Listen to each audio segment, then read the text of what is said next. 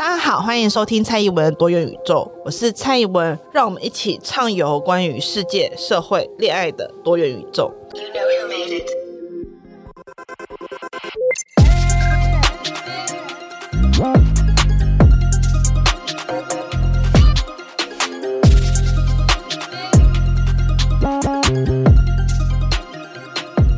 大家好，欢迎收听今天的蔡宜文的多元宇宙，我是蔡宜文。那今天是恋爱 Q&A 的时间，但在讲 Q&A 之前，我突然就想跟大家聊聊我最近的一些人生经历。就我最近，其实就是在做这个 podcast 以后，我本来就是想认真做 podcast，然后一边认真念书。但是我觉得各位就是在场的听众们是带财的，反正就是我开始做 podcast 之后，我的。工作量突然暴增，就是接工作这件事突然暴增，就也开始有了一些还算不错的收入的来源。然后最近也开始会在一个礼拜的某几天之内会进办公室工作，这样。那其实对我而言是一个还蛮新潮的状态，因为我已经很多年没有进办公室工作了。然后我最近的心得就是进办公室工作真的好容易变胖，你们大家能理解吗？你躲过初一，躲不过十五，就是同事们之间会不停的要合购订饮料、合购订零食、合购订便当。有时候你拒绝了第一个，然后就会来第二个，然后然后第三个的时候就嗯好吧，就一起订了，然后那个抵抗的心就这样 消失了。但我觉得我还蛮。开心于就是有，虽然说这样讲起来很像是某种什么重回职场的二度就业妇女这种感觉，但是好，我确实是重回职场的二度就业妇女没有错，但是回去一个很明确的工作场所，突然让我就有一点点产生了职场跟家庭的分界感，因为以前我工作地方在家里面嘛，所以其实。前阵在看《人选之人》的时候，内心对于里面家境主任跟他太太之间的他们两个之间的那个争执，其实我对他太太有很强烈的同理的感觉，就是因为我之前在家里工作，那当然我先生是一个还蛮注重家务分工的人，所以他。会主动去做家事没有错，可是我觉得，即使今天他没有说什么，我作为待在家里面的那一个人，我也常常会有一种我应该要去把家事做完的想法，而且我会觉得，如果今天家里面很脏，或者是很乱，或者是很久没有开火了，我会自己产生内疚感。就算今天老实说，我先生没有什么感觉，或者他根本就不在意。我之前应该有讲过吗？我先生也是政治幕僚，所以我看的时候，我真的是对那一幕 有感受。虽然我先生不是主任级的，就是他只是一个普通的幕僚而已，但是我还是很有这个感受。原因是因为，因为我很认同我先生工作的价值，就是我也是支持他的人，但是不免还是会产生一种，如果我待在家里，我就应该把这件事情做好。那其实很多时候并不是我不想做这件事情，不是我觉得我不想要工作，我不想要做家事，也不是我希望我先生会把所有的家事包去做，而是你会真的希望就是我做这件事，我希望你可以了解我做事情并不是一个不重要或者是理所当然的事情。那我觉得这件事情真的很需要去好好的谈，因为就像我先生应该会觉得他是。进步中年吧，那我也觉得我自己是一个女性主义者，所以我们两个应该都是很能够去沟通这件事情的。可是事实是，当人忙起来的时候，当人累起来的时候，你很多情绪就会卡在心里，就没有办法好好去跟对方说，其实你真正在意的事情是什么。所以在他后来工作比较忙的时候，有时候会产生一种我不被重视，或者是我所做事情好像你觉得。没有帮助。你觉得我的工作比你的工作来的不重要？因为我待在家里，所以我就要负责更多家务，这好像是我的责任。我做的再好，你都不会发现。最后，我就想说，其实重点也不在于做这件事情，就是两个人相处在一起，本来就有我忙的时候你要多做一点，你忙的时候我可以多做一点的这件事情。可是，既然我多做一点了，你就应该要。表现出至少表现出感激，或是夸奖我啊，就是啊你辛苦了，或者是我知道你这阵子很累，或者说你这阵子真的很辛苦，因为我常常缺席，所以我我们应该去约个会或什么之类的。意思说，这种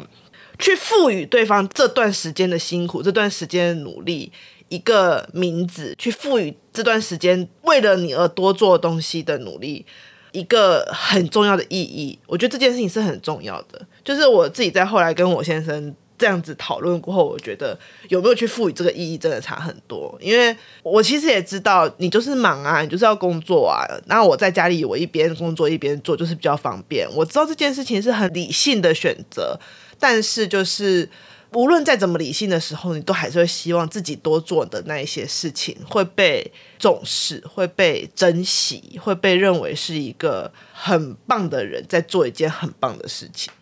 所以，关于人选之人的完全的观后心得，我之后会专门出一集讲，因为我真的太爱这部剧了。但是我还是想及时的分享我最近的近况，跟复出职场中年妇女的心情，跟之前在家工作的一个比较。当然了，就是我 podcast 还是会持续进行，因为我觉得这真的是我的福星哎。就是我自从做完这 podcast 过后，我真的是一路很有福气哎，就是大家都是我的。作夫童子之类的吧，就是反正我觉得很开心，来跟大家分享一下我最近的喜悦。好，那我们接下来就进入本集的节目。呃，本周要回答问题有两个，这两个问题刚好是有一点类似，虽然没有完全类似，所以我会一起讲，然后到时候一起回应。那第一个旅客的问题呢，是说他自己谈过几场恋爱，恋情有长有短，然后都以失败收场。现在大家看不到我的手势，但我的失败其实是用 quotation mark，就是失败收场。有太多惨痛的经验，所以做了智商，也看了很多书，充实自己，并找到自己热爱的事物，也可以一个人生活跟旅行。这是以前完全没办法想象的事。虽然单身好一阵子，也觉得这样下去挺好的。有时候情绪低潮来袭，或身边的人一个一个结婚生子，进入下一个阶段，会有一种自己被环境丢下来的感觉。这位旅伴说，道理他都懂，但那种跟环境格格不入的感觉真的很强烈。想问我到底应该要怎么办？这是第一个问题。那第二个问题呢，就是。他有先夸奖我，觉得 我的回应让他充满力量，因为我决定都要把大家的夸奖念出来，因为就是嗯，大家的夸奖会让我充满力量。呃，他从小到大就有一个疑问，就是从学生时期升学到刚出社会，时常会因为家世、生活圈、阶级背景或是墙壁门槛等等，会感觉要碰壁，会无声无息的被拒绝交往。能够了解这是社会的一种礼节。但是也会对这种人际的潜规则感到失望，所以想要请问我说，诶，出社会之后是不是就很难发展纯粹兴趣的同好或是朋友关系？然后背景差距大，会不会更增加难度呢？好，我会把这两题放在一起，其实就是这两题其实都有提到跟他们所现存的环境格格不入。或是感觉到碰壁的感觉，无论是恋爱、亲密关系，或是人际关系上的隔阂，会让你觉得这个世界与你好像有自己被丢下，或者是自己跟这个世界是不相干的，是汉格的，就是中间是有隔阂的，好像自己跟这个世界、跟这个宇宙没有没有很密切的关系。我不知道大家有没有看过《银翼杀手》哈，但我也没有讲《银翼杀手》，我要讲的是菲利普 ·K· 迪克，就是《银翼杀手》的作者。那《银翼杀手》的作者曾经讲过一段话，我曾经在小的时候就非常非常喜欢这段话，至今我还是很喜欢。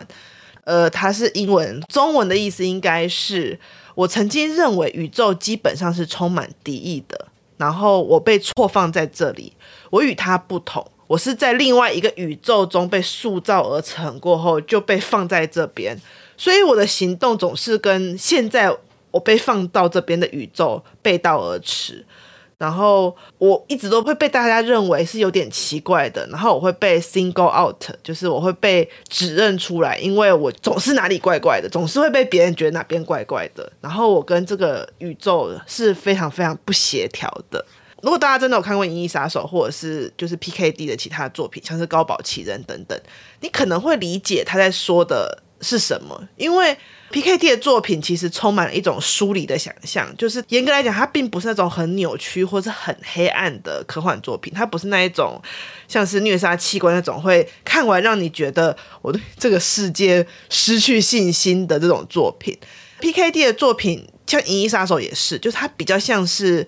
人对于自身存在的疑惑，就是我到底是谁？我为了什么而存在？像是在《银翼杀手》里面，他不停的去质疑。所谓的人造人机器人跟人类之间的差异的关系，就是我为什么是人？我为什么是一个被认为是有人权的存在？那为什么那一个跟我这么相似的人，像人形的物品，他就不会被认为是人？他就会被认为不是一个拥有人权的存在？那这两者之间的差异在哪里？当然，这可能是一个哲学跟制度的问题，但是。在这边我不是朱家安，所以我没有要跟大家讨论哲学。而且，如果我们要在这边开启一个存在论或是伦理学的问题的话，那可能我自己会先睡着。对，我自己会先被内容给催眠。我之后可以来分享一个我在上哲学课的时候被催眠的故事，但这也不是重点。重点是我要回到我在前几集曾经提到过的社会中的自我是什么建立的。那社会中的自我建立方式，其实透过他人，透过他人的反抗、拒绝，甚至透过他人的接受，透过他人的眼眸、他人的反响，会映照出自己。那并不代表说你是没有选择权的，因为你会选择和哪些人亲近，你会选择你自己认为亲近的群体，你自己认为我应该是属于这群人的，我应该是跟这群人比较好的，我应该要排斥这些人。例如说，如果大家对社会污名这个概念有印象的话，就可以发现，社会污名很常会通过所谓的 disgust，就是通过所谓的恶心，就是当你经过某些人的时候，你会刻意去绕开他，你会刻意去回避他，甚至你可能会。不想要让自己跟这些人连接起来，不想要自己的名字或者自己的人际关系中会出现这些人，你会觉得如果我跟这些人连在一起的话，我就会觉得很恶心。甚至就算这些人他对你没有敌意，他甚至可能是对你很友善的，他要对你表达善意，你都会害怕说，我不要他对我表达善意，因为他如果今天对我表达善意的话，我反而害怕我跟这群人在群体上被黏在一起。意思就是说，人会借由群体。来呈现出你想要的自我，例如说，你会想要跟某一些人交朋友，你会想要跟某一些人谈恋爱，你会想要跟某一些人比较亲近，你会想办法让自己去挤到在你个人的社会阶层排序当中，你认为属于比较上面的群体。那我并不是说我们所有人都是那种自私自利的势利眼，而是。就算今天我不讲所谓的社会位阶，我们不去讲所谓的社会位置，其实人本来就会去选择跟自己觉得更像自己的人相处。就是你会选择，简单讲，就是同温层这件事情是很合理的。每次当有人指责我说你在脸书上都在建立同温层，我内心就会疑惑说，不然呢？就是我想要在社交的软体上面去建立异温层，就是我的人生，就是我只要去上班，我就是在异温层过活了。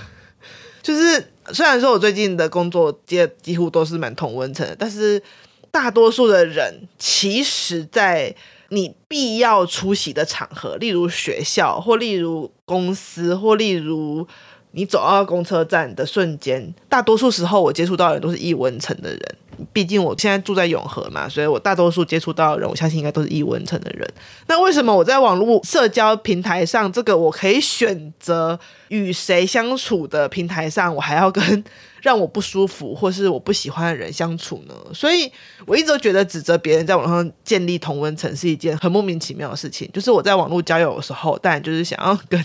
越多同温层相处越好，因为我就是想要在一群。温暖的怀抱中舒压，我当然没有要去接触什么哦，跟我大幅格格不入的人。我们本来就会去寻求我们自己觉得肯定跟与我们相像的人的认同。所以在这种时候，如果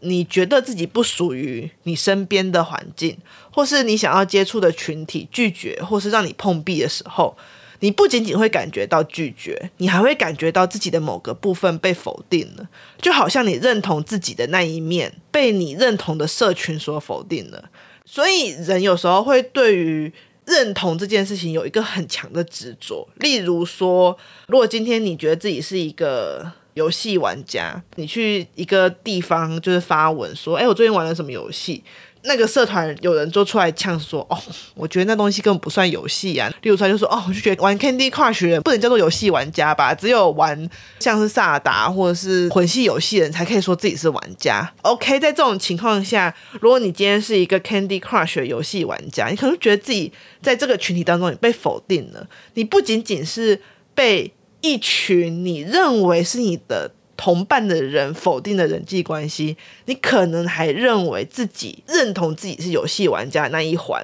被这个社群所否定了，所以你的自我认同在长起来的阶段当中，有点被那个社群给掐苗了。但我意思就是说，在这种情况下，你可能就会选择，例如说，你就会去选择其他社团嘛，因为这世界上会有很多游戏社团，那有的游戏社团可能就真的觉得 Candy Crush 是游戏，觉得 Candy Crush 游戏玩家也是游戏玩家啊，我就是啊，我就是觉得 Candy Crush 游戏玩家也是游戏玩家那种人，然后你可能就会加入我们这种游戏社团，而不是前面那一种认为只有某些正经游戏才是游戏的游戏社团。OK，所以我意就是说，在这种时候，你也会去选择这个团体的社群，在这个当中，你会借由别人的拒绝、别人的接受、别人的认可，慢慢的去形塑属于自己游戏玩家那一面的社会认同，跟你自我的认同的部分。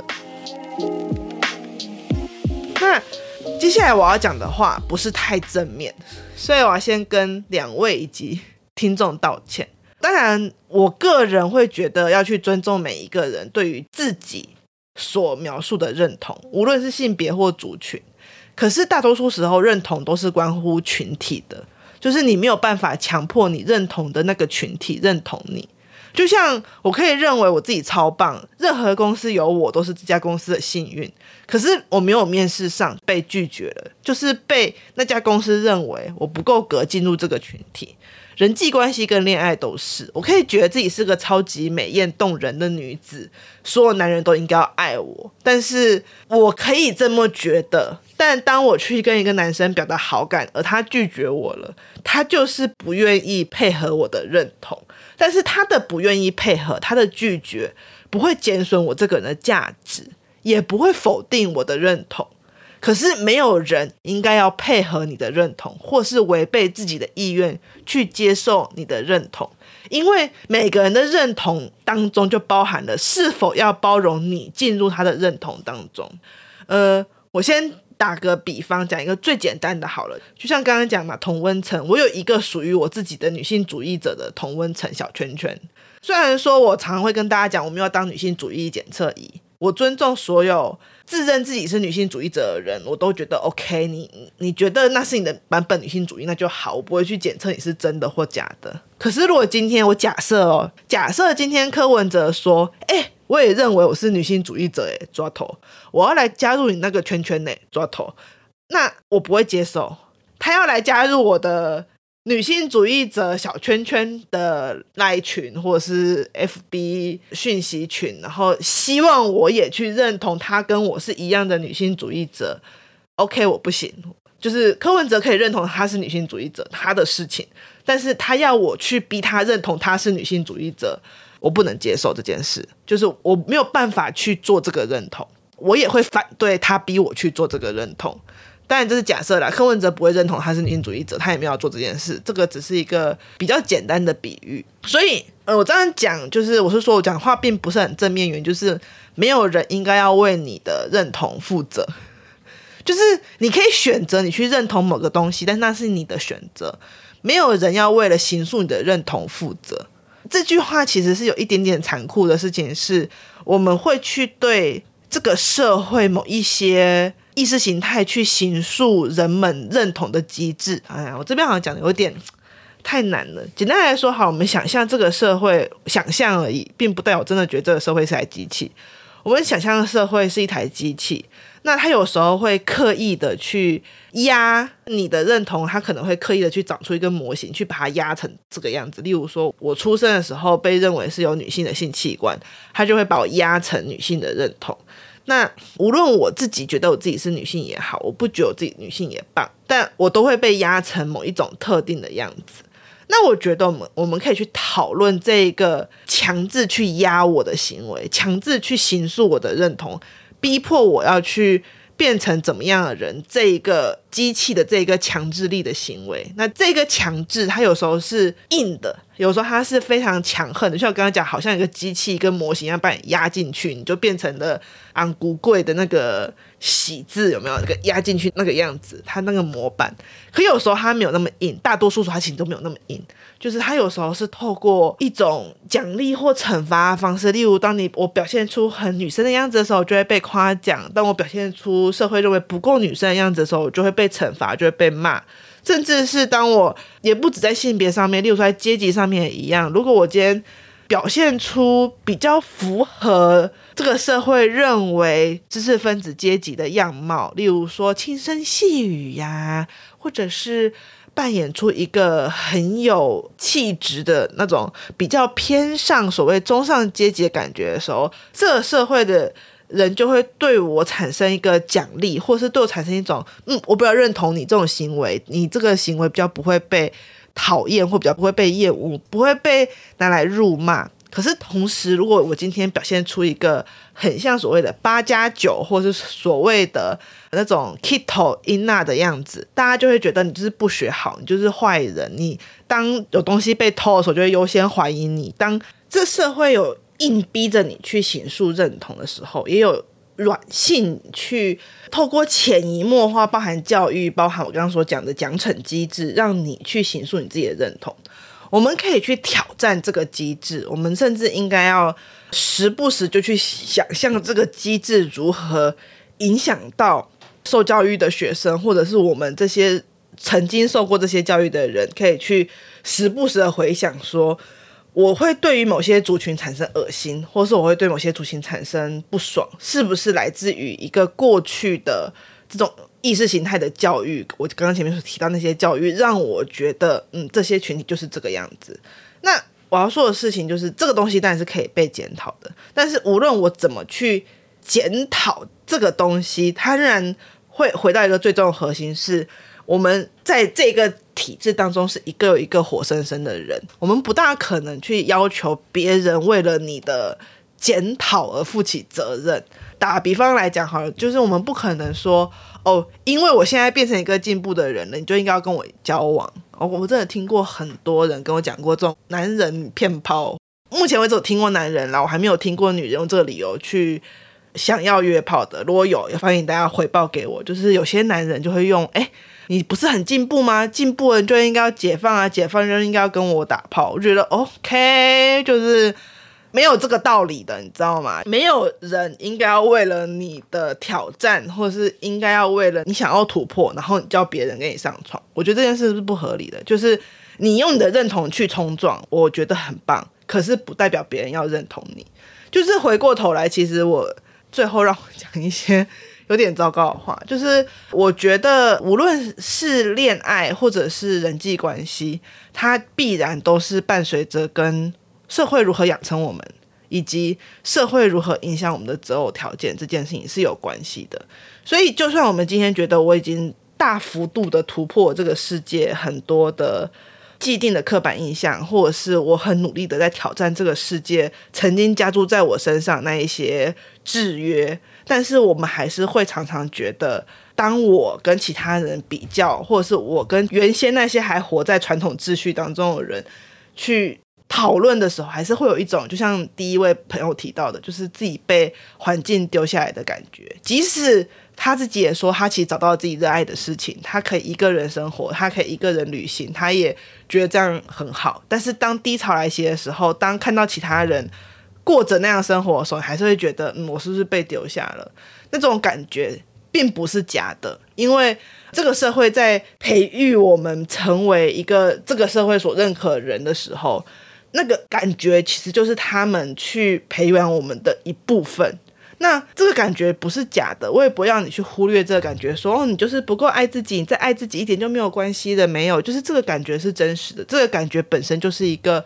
我们作为一个人很真实的一个感受。所以我不会跟你说，你就去忽略这个感觉，或者是你就去想象这个感觉不存在。就是对于人际潜规则感到失望和环境格格不入的低潮感，这些东西，它可能在我们的人生之后都会与我们如影随形。我至今有时候还是会有这种感觉，就例如说，我看到我的朋友跟我处于不同的社会经济位置，我还是会有一种嗯，为什么我当初没有选择这条路的挫折感。至今我还是会偶尔在深夜的时候想起 PKD 这句话，我还是觉得我是被其他 宇宙丢到这边来错置的一个人。这种碰壁的感觉，这种甚至有时候会有点绝望的感觉，是。会与我们的人生在这之后时时刻刻的，好像是漂浮在我旁边那种感觉。嗯、呃，有点像是游戏王里面那个另一个我，你知道吗？有时候我觉得我也存在某种另一个我，这个我是期待自己可以变成那一个曾经在复印传统价值底下的蔡宜文认为的成功角色。那一个成功角色并没有消失，他有时候会变成一个阴影。另一个我的阴影时刻在旁边告诉我说：“你怎么没有变成那个样子？为什么你最后没有变成那个样子？是不是因为你太差劲，你太弱了？或是不是因为你表现得不够好？是不是因为你不够强？”他还是会时时刻刻的跑出来，然后戳我一下，或者是跑出来，然后让我整个晚上废掉。所以我没有办法告诉你说要怎么去。解决那一个另一个我，就是要怎么去解决那一个我。就算这几年我觉得我的那一个我比较少出来戳我了，我还是有时候会看到他，有时候会在眼角余光中瞄到他，就会出现在我房间的某个地方。所以我没有办法告诉你怎么让他消失，但是我觉得我们可以尝试与那一个自己和平共处。当他某一天突然戳你一下的时候，你就稍微废一个晚上没有关系。有时候就配合他去吃一个高热量食物，就是让自己觉得好一点，或者就去买一个比较贵的东西，证明说，你看我现在其实也没有过太差，都没有关系。因为我们本来就是辛苦的，在这个世界上，你要保持着。一定的理念过活本来就是辛苦的，它从来都不是一件有趣的事情。那我们做了这个选择，但一部分是来自于我们自己的坚持，但我觉得另外一部分可能就真的是我们本来就不是被这个宇宙所塑造出来的，我们可能是在另外一个宇宙当中被塑造出来的，所以我们会想要冲破这个世界，我们会想要去。让自己在这个世界里面尽可能的抗争的同时，也过得很舒服，这些都是自然的。所以有时候我就会看着我的另外一个我，就会跟他说：“好吧，不然现在想怎样？要我突然就连续看二十集六人行，然后废一个晚上啊？OK，我可以这么做哦。然后我就会这么做，就是尝试与这个自己和平共处。”